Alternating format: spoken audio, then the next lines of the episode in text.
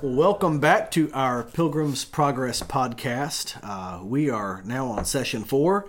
And if you're following along um, in your book, we're on page 56 and going to be going through page 62 this evening. So we're going to start in uh, where we left Christian with last week. He was walking along, looking at his scroll with uh, two other guys who were with him. And uh, if you remember, they weren't the most savory of characters. Uh, in fact, um, they weren't uh, on the same team as Christian, were they? No, they were not. And so when we pick up uh, today at the bottom of page 56, we're going to see the differences between these characters spelled out uh, quite starkly here. And so we come to what's called the three ways. And it says, I beheld them that they all went on till they came to the foot of the hill difficulty, at the bottom of which was a spring. Uh, there were also in the same place two other ways beside that which came straight from the gate. One turned to the left hand and the other to the right, at the bottom of the hill. But the narrow way, we know that from Scripture, the narrow way lay right up the hill, and the name of the going up the side of the hill is called Difficulty. Christian now went to the spring and drank thereof to refresh himself, and then began to go up the hill, saying, The hill, though high, I covet to ascend. The difficulty will not me offend, for I perceive the way to life lies here. Come, pluck up heart.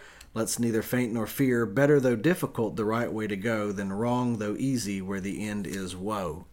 And so we have Christian at the hill of difficulty. Um, you want to say anything here about the name of the hill or what it represents?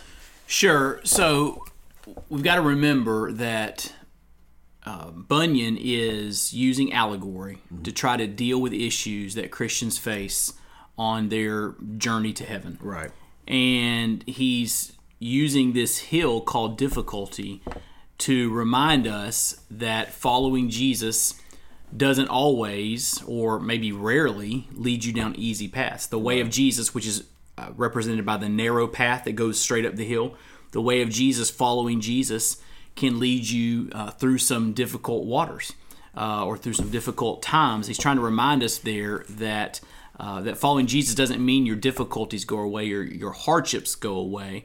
It's not deliverance from difficulty when you follow Jesus. It's God's presence and promises through the difficulty. Right. And so he's trying to remind us of that. And this, of course, this flies in the face of some of the false teaching we hear today about prosperity and wealth that if you have enough faith yeah, if the you're health wealth gospel if you're doing the right thing then you you know you'll get that promotion at work you will you know get get that raise. You'll you know be able to upgrade your car. Right. You'll get a better house. You'll be healed. And you know the opposite is often true. Sometimes following jesus will instead of you getting that promotion will cause you to lose your job because of, of being faithful to christ. And so uh, I think this this reminder uh, here is important for us to keep keep in the, the forefront.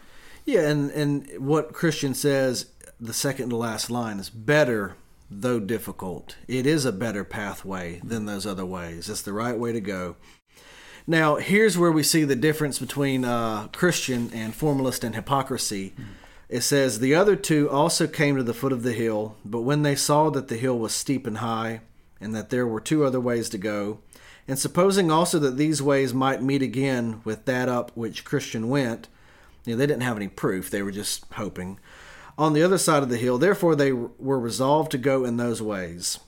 Now, the name of one of those ways was danger, and the name of the other destruction. So the one took the way which is called danger, which led him into a great wood, and the other took directly up the way to destruction, which led him into a wide field full of dark mountains, where he stumbled and fell and rose no more. so that was it. Know, yep. He, Goodbye. To quote Indiana Jones, he chose poorly. Right. Right. I looked then after Christian to see him go up the hill, where I perceived he fell from running to going. So I guess running is fast and going is not so fast, and from going to clambering, or clambering it's getting the, it's getting harder as it goes up. He's he's running. He yep. slows down. Now he's you know he starts to he's huffing and puffing. Climb on hands and knees. It says. I, I kind of picture like the Boston Marathon doesn't have a lot of hills. Right. So upon his hands and knees because of the steepness of the place. Now, we get the first geographic anomaly on the, the hill of difficulty. Now, about the midway to the top of the hill was a pleasant arbor. Uh, what's a pleasant arbor, Wade? Well, Pleasant Arbor is a place with some shelter, shade, a place to rest. Uh, oftentimes, Some shade trees. shade trees or some type of structure uh, that you can rest under. And I think there's some symbolism here that in the midst of following Jesus through difficulty, there are times when God gives us rest and reprieve, and we go through moments of of um, of just blessing and favor where, where you know things are going well, life is going good.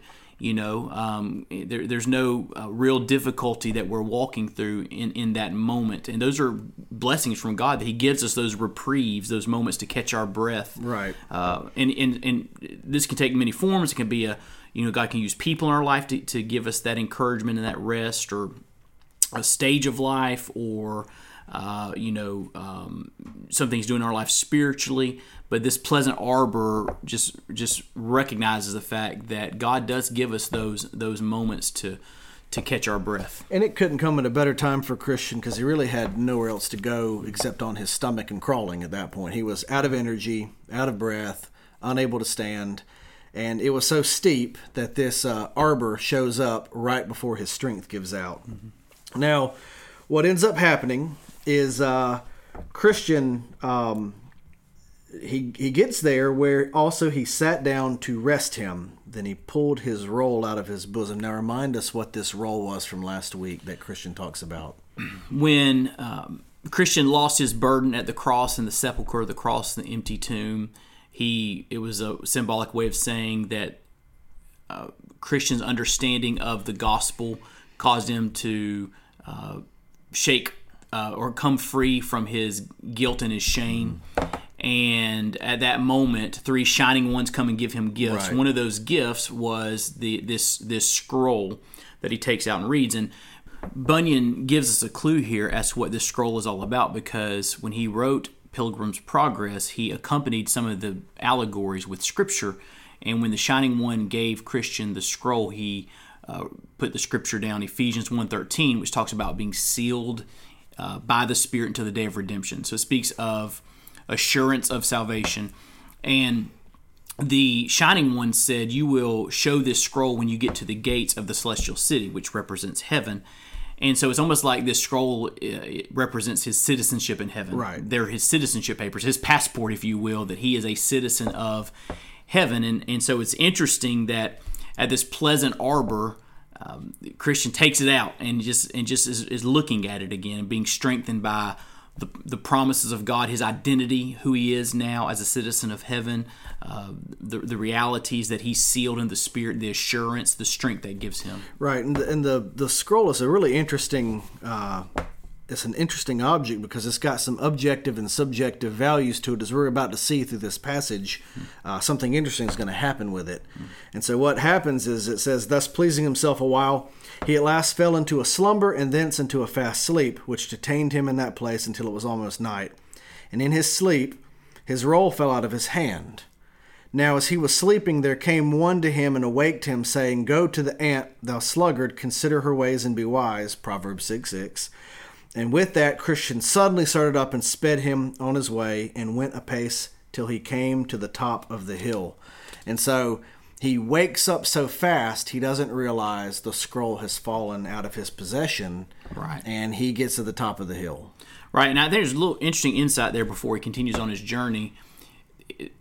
Bunyan uses Proverbs 6 6 to speak of being a sluggard. And the idea there for Christians is this we should not. Uh, we should not enjoy our comfort and peace so much that we are unwilling to keep on following Jesus wherever He leads. I think it's possible we get to a place in life where we get comfortable and we're re- and we're resting and we've kind of mitigated trouble and trial in our life and we're at a very comfortable place and sometimes we can enjoy that comfort so much we're not willing to we're not willing to move forward if it takes us to difficulty Right. and and bunyan calls that being a sluggard well, God's means of refreshment should never distract us from the mission God has given us. exactly um, So he he loses his scroll, but he doesn't know it yet. right and then he now when he was got up to the top of the hill, this is the bottom of page fifty-eight.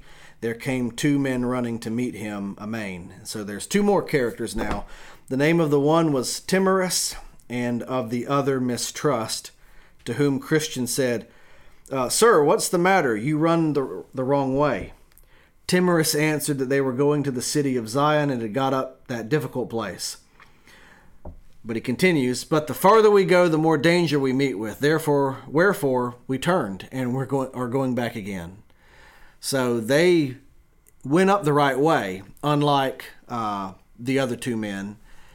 But they get to a certain point of danger and they say, We're out.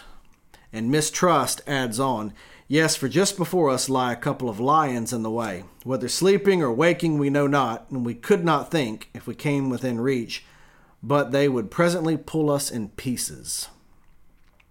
So Christian says, You make me afraid, but whither shall I flee to be safe? If I go back to my own country, that is prepared for fire and brimstone, and I shall certainly perish there. If I can get to the celestial city, I'm sure to be in safety there. I must venture. To go back is nothing but death. To go forward is fear of death and life everlasting beyond it. I will yet go forward.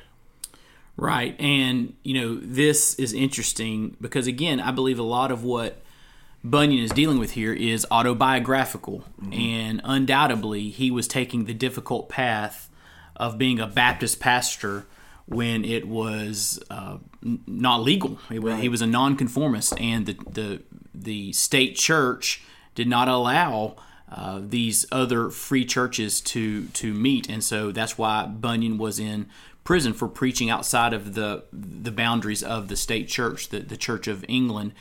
And certainly there are people trying to convince him you know, just you know, just just take it easy. Right. You know, you don't have to go down this road. You don't have to be in prison. You don't have to do that. And and you know, timorous is a great word. It means lack of confidence, or it means to be frightened. Uh, you know, and, and, and, to be shaken, if you will. And, and timorous here, mistrust. They're they're shaken by danger, and they they they they turn and go the opposite direction. And so I think Bunyan is reminding us here. There are going to be people that try to convince you uh, not to move forward if it's dangerous and if right. it's hard. And I, I think it's this is going to get interesting in the next passage. But timorous and mistrust don't actually see the lions do anything threatening. Right. They imagine if they were to come at us, well, they would eat us. Yep. But they don't see them move. They don't know if they're awake or asleep. They say they just say, "Well, this could be bad." So everything they're running from is imagined. Right. It wasn't actual danger. It was imagined danger. And Christian, you know, basically weighs the options. He says, if I go back, it's death. Right. If I go forward, I fear, you know, it's fear of death, but there's safety if I get to the celestial city. So he goes on. It says, uh, so mistrust and timorous ran down the hill, and Christian went on his way.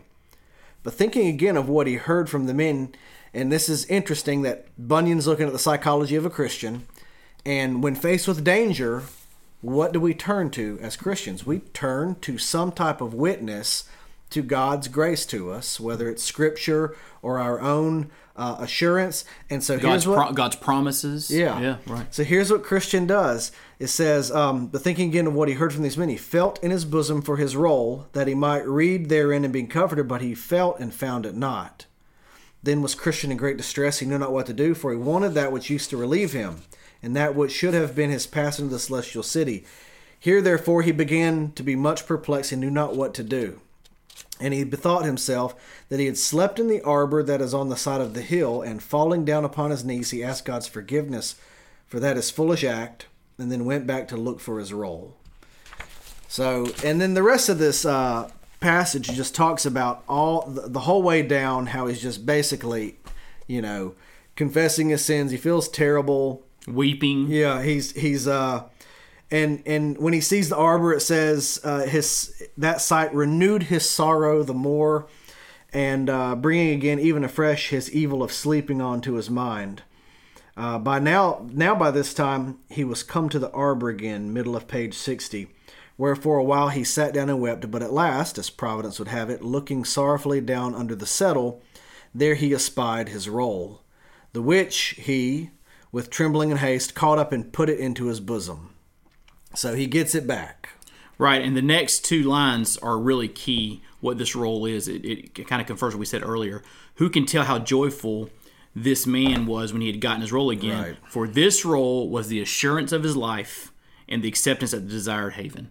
So it's it's basically God's promises that he is sealed, he is a citizen of heaven. Right. And uh, therefore he laid it up in his bosom, gave thanks to God for directing his eye to the place where it lay, and with joy and tears betook himself again to his journey. Now the, the next paragraph is is is cool, and we go back into the idea of the psychology of the Christian walk. Right. And th- there are times in our Christian life where all of us just flop. We fail miserably. Hmm. And we think maybe God's done with us. And we're, you know, in our mind, we're searching for some type of assurance and peace. And I know in times of my life when I found it, you know, there's there's this evidence that God is not done with you. God has not forsaken you. God accepts your repentance and you become reconsoled with assurance of your salvation, the promises in Scripture, like Christian with his scroll. scroll. And then right after that, it's easy to obey again. It's easy to go through the same situation and be like, you know, not not today, devil. Right. And so you look, but oh, how how nimbly now did he go up the rest of the hill? So the second time Christian goes up the hill, he's just you know running like it's nothing. Right. And uh, I, I can see that a lot in my Christian life. I'm sure other people can relate to that. And it says, and thus he began again began to console to, to condole with himself, and he talks again about his sinful sleep. Right?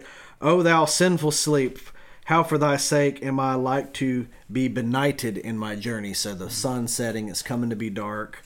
Um, I must walk without the sun. Darkness must cover the path of my feet, and I must hear the noise of the doleful creatures because of my sinful sleep. And that's that's all imagery that comes from 1 Thessalonians uh, 5 because he quotes that uh, earlier in this passage. But in um, 1 Thessalonians uh, 5, verse 6, it says, So then let us not sleep as others do, but let us keep awake and be sober. For those who sleep, sleep at night. Those who get drunk are drunk at night. But since we belong to the day, let us be sober, having put on the breastplate of faith and love, and for a, a helmet, the hope of salvation. For God, for God has not destined us for wrath, but to obtain salvation through our Lord Jesus Christ. So he's basically saying that we need to stay alert, uh, be spiritually sober, continue to follow Jesus, don't slumber and sleep through life. Uh, we we want to follow Jesus wherever he leads. Right. And it, it really um, it goes back to that warning that he saw in the house of the interpreter. Remember? Uh, this is page 48. The man in the cage, for the lust, pleasures, and profits of this world, and the enjoyment of which I did then promise myself much delight. Uh, but now every one of those things also bite me and gnaw me like a burning worm. Remember that that guy had walked in a fashion after the Lord, and then from those pleasures he had actually been put to sleep and then put into a cage. And so Christian is it's like he's warning himself again not to ever do that again. Right. He's he's kind of reconfirming what he earlier committed to do. And so uh, he's at the top of the hill, and uh, at, on page 61, these beasts range in the night for their prey, and if they should meet with me in the dark, how should I shift them or escape them? How should I escape being by them torn in pieces? He's beginning to imagine the same things that uh, timorous and mistrust were. Thus he went on his way, and then something different happens to him than happened to timorous and mistrust, and and that's the at the palace beautiful. It says, But while he was thus bewailing his unhappy miscarriage, he lifted up his eyes, and behold, there was a very stately palace before him, the name of which was Beautiful, and it stood just by the highway side. So I saw in my dream that he made haste and went forward, that if possible he might get lodging there. Now before he had gone far, he entered into a very narrow passage, which was about a furlong off the porter's lodge. So uh, the way these old mansions used to work is they would have a gate, they would have different houses outside the main house where a guy like the porter, who kind of managed the entry and access to the main estate, would would live. So he sees the this is right near the porter's lodge. And uh, it says, "Now though he, I see the now thought he, I see the dangers that mistrust and timorous are driven back by. The lions were chained, but he saw not the chains. Then he was afraid and thought also himself to go back after them. So he's going down the same path that timorous and mistrust mu- did go down. and uh, he's starting to worry the same way they worried, and it even says that he's thinking about turning back. But what happens different for him? Well, the porter gives him some information about these lions. He's scared of the lions. It's a narrow path. He's saying, if I keep going down this path towards this Palace Beautiful, which we'll talk about next week, what the Palace Beautiful is all about. Right. But as he as he sees these lions, he is afraid. But we get some uh, information from the narrator saying the lions were on chains, um, so th- they're um, they're they were limited as to what they could do. But Christian doesn't know this, so Porter has to tell him that on the page of uh, top uh, top page page sixty. 61, Uh, starts talking. yeah, one sixty two. It says His name was Watchful. yeah. Porter, is thy strength so small? On page 62. Fear not the lions, for they are chained and are placed there for trial of faith where it is, and for discovery of those who have none. Keep in the midst of the path, and no hurt shall come unto thee. And so, I, you know, the lions, of course, represent danger, represent the enemy who wants to attack us. You know, the Bible says that Satan is like a roaring lion, seeking those who, whom he can devour. And I believe these lions, who are dangerous, but who are chained, really picture the sovereignty of God, even over the enemy. That Satan is Satan is limited as to what he can do to us. Because at the end of Romans 8, Paul lists all these things out Hmm.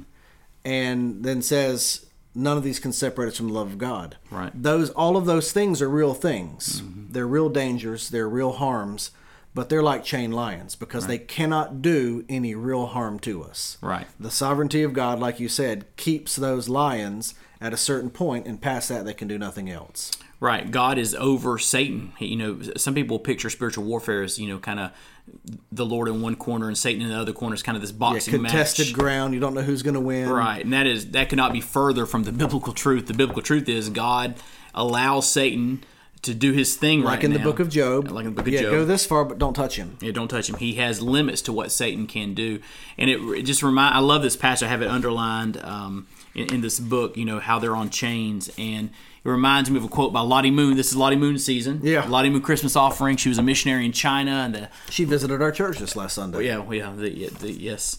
Um, the um, the the work she did was significant, and er, late 1800s, uh, she was a single lady in China, in a very dangerous area.